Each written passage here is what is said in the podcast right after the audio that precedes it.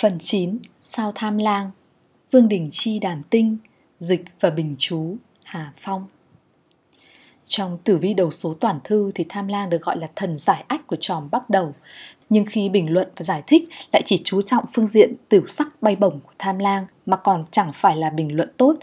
Vậy thì cái gọi là thần giải ách là gì vậy? Cái gọi là giải ách của tham lang chính là nhấn mạnh vào phương diện giao tế ứng thủ vậy. Nếu như có người khôn khéo linh hoạt tam giáo kiểu lưu, không gì không biết, giả như có sự việc, sự cố phát sinh, liền có thể ra mặt để sắp xếp sao cho được chu toàn. Người này lại luôn có cái tài nhờ đúng người đúng lúc. Chính là điều này mà tham lang mới được xem là thần giải ách vậy. Lại thêm một phương diện khác, phàm là người mệnh tham lang, chỉ cần gặp một ít cát tinh sẽ chủ cho trưởng thọ. Cũng lại thích tu luyện, thích học thuật thần tiên, ở xã hội hiện đại có thể coi là thích tín ngưỡng và tôn giáo, cho nên từ điểm này suy ra được ý nghĩa giải ách của tham lang. Thậm chí tham lang ưa thích đồng cung với linh tinh ở thiền tuất xỉu mùi tứ mộ cung, hay như tham lang gặp kình dương ở cung ngọ đều chủ cho việc từ chỗ có quyền thế mà lấy được phú quý. Từ phương diện quyền thế mà nói thì xưng tham lang là thần giải ách, có gì mà không được. Tất cả những phần trên là để giải thích về ý nghĩa giải ách của tham lang. Tham lang ưa thích ở thiền tuất, xỉu mùi, tứ mộ cung, nhưng không ưa thích đóng ở tí ngọ mão dậu tứ vượng cung. Có một cách giải thích rằng tham lang hóa khí là đào hoa, tí ngọ mão dậu là nơi vượng địa, đồng thời cũng chính là đất mộc dục, cho nên khi tham lang đóng vào, tính chất đào hoa của tham lang sẽ rất lớn, cho nên không cát. Theo Vương Đỉnh Chi thì cách nhìn nhận và giải thích như vậy không hợp lý. Tham lang chủ cho người có nhiều dục, dục vọng khi ở tứ vượng địa thì tính ham muốn hưởng thụ vật chất càng trọng cho nên không cát. Nếu tham lang ở tí ngọ, mão dậu hoặc đồng cung đối cung với tử vi tạo thành tinh hệ tử tham, không chỉ nhiều ham muốn vật chất mà còn ham muốn sắc dục. Do vậy nên cổ nhân cho rằng mẫu người nam trộm cắp, nữ sướng ca, cách nhìn này khó tránh khỏi võ đoán và phóng đại. Chẳng qua là tham lang trong kết cấu này thể hiện nhiều ham muốn vật dục, sắc dục mà thôi.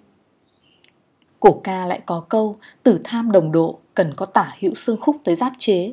Cái gọi là giáp chế, tuyệt nhiên không phải là tới giáp ở hai bên, mà trong tam hợp hội chiếu, bởi vì tả hữu xương khúc vĩnh viễn không thể giáp hai bên tình hệ tử tham.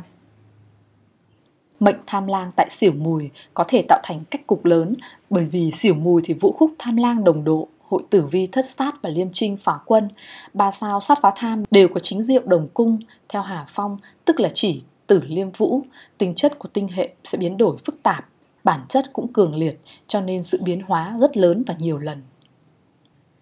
Hơn nữa, khi vũ tham đồng cung tại xỉu mùi, tất có cự nhật và đồng âm tới giáp hai bên, phàm nhật nguyệt giáp mệnh, giả như có tả phụ hữu bật hoặc văn xương văn khúc tới giáp. Giáp ở đây mang nghĩa hỗ trợ, vì tả hữu và xương khúc sẽ đồng cung tại xỉu mùi, tạo thành cách cục tham vũ đồng hành, chủ phú quý quyền uy. Nếu lại thêm hỏa tinh hoặc linh tinh đồng độ, chủ phú quý khó dùng lời mà miêu tả cho hết. Duy là cần trước tiên phải kinh qua gian khổ, về sau phát tích. Cho nên cổ nhân mới nói rằng vụ tham bất phát thiếu niên nhân vậy. Nếu như vụ tham không gặp tả hữu xương khúc, cũng không có các tinh tới trợ giúp, lại không có kết cấu tham hỏa, tham linh, thì thiếu niên có được sự hưởng thụ nhưng tất việc sinh phá tài dù sau đó dựa vào nghề khéo léo mà an thân. Nếu như gặp sát kỵ thì Vũ Tham trở thành mẫu người tự tư tự lợi. Tham lang chủ đào hoa nhưng cũng chủ cho sự phát triển xảo nghệ. Cổ ca có câu Tham vũ tứ sinh tứ mộ cung, phá quân kỵ sát bách công thông. Chính là ý này vậy. Kết cấu cụ thể của các tinh diệu như sau. Vũ tham xỉu mùi gặp kình đà mà không gặp tả hữu xương khúc. Tham lang được tọa tại thìn tuất đối cung với vũ khúc, không gặp tả hữu xương khúc. Hai cách cục này nếu như phùng sát kỵ, chủ cho đương số dựa vào xảo nghệ mà mưu sinh. Hoặc giả tham lang độc tọa tại dần thân đối cung với liêm trinh, hoặc liêm tham đồng cung tại tị hợi. Gặp sát kỵ mà không gặp cát tinh cũng chủ cho người lấy xảo nghệ mà cầu tài đại để mà nói, tham lang, liêm trinh vũ khúc, đồng độ hoặc tương hội, tức là đã cấu thành điều kiện căn bản của xảo nghệ, thuộc vào loại xảo nghệ nào, tất cần phải xem kỹ các tinh diệu nào tới hội hợp để nhận định, như là xương khúc thì giỏi về thiết kế chủ tính, gặp hỏa tinh, thiên chủ thì nên theo lĩnh vực thực phẩm hoặc ẩm thực. Gặp đà la thì giỏi về máy móc cơ giới, vô cùng biến hóa, vô cùng nhiều loại tương đối phức tạp. Cổ quyết lại có câu Tham nguyệt đồng sát hội cơ lương, tham tài không mệt mỏi mà theo nghiệp kinh thương. Lại nói, cơ lương tham nguyệt đồng sát hội, dạ bán kinh thương vô miên thụy. Hai câu này chính là một, tức là cách cục tham lang, cơ nguyệt đồng lương và sát diệu đồng triền. Giả như hai điều kiện này tổ hợp thành một tinh hệ thì chủ cho người đêm ngày kinh thương vất vả cực nhọc vì tài. Nhưng người ngày nay nghiên cứu đầu số đối với hai câu ca quyết này đều hoài nghi bởi vì trong một tổ hợp tinh hệ, cơ nguyệt đồng lương không thể cùng tham lang hội chiếu. Nên người thời nay đa phần tưởng là in lầm hoặc giả lại có ý đồ đem hai câu cổ quyết ấy mà sửa chữa xuyên tạc. Vương Đình Chi có thể nói rằng hai câu ca quyết này tuyệt không nhầm lẫn, tuyệt không sao là in lầm mà cũng không phải do cổ nhân bày ra nghi trận hoặc cố tình nói sai trong cổ quyết về đầu số, nhiều kết cấu không thể tương hội mà cổ nhân lại đem ra nói rằng các kết cấu này tương hội là không ít trường hợp.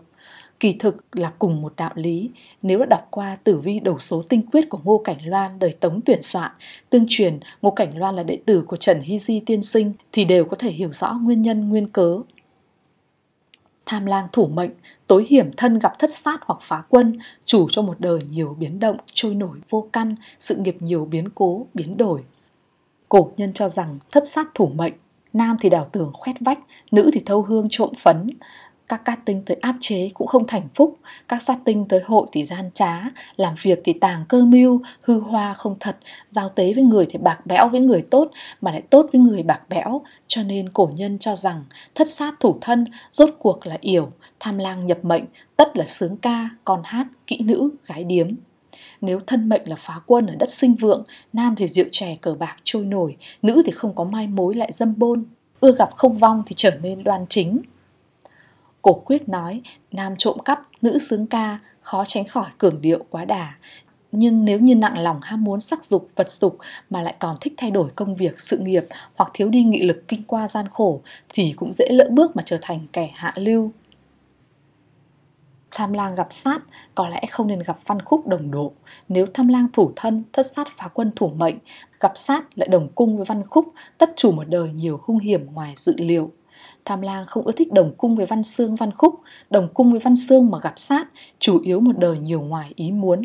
Về mặt tính chất thì bất luận đồng cung với văn xương hay văn khúc đều chủ cho việc người đa hư, thiểu thực. Nữ mệnh càng chủ thông minh mà bạc mệnh, nếu đóng tại cung phúc đức cần đề phòng xa chân lỡ bước. Tham lang không ưa thích gặp kình dương đà la đồng độ. Tại cung hợi tý là phiếm thủy đào hoa Nếu tại các cung khác là chủ là đồ tể. Đại hạ lưu niên mà gặp thì chủ làm thủ thuật, mổ xẻ, phẫu thuật. Tại các cung ngọ, tham lang kình dương đồng cung gọi là mã đầu đới tiễn. Tại cung dần đồng độ với đà la gọi là phong lưu thái trượng. Phiếm thủy đào hoa và phong lưu thái trượng đều chủ vì sắc mà rước họa. Nhưng gặp các cát tinh thì chủ cho người thơ tiểu phong lưu, phong hoa tuyết nguyệt.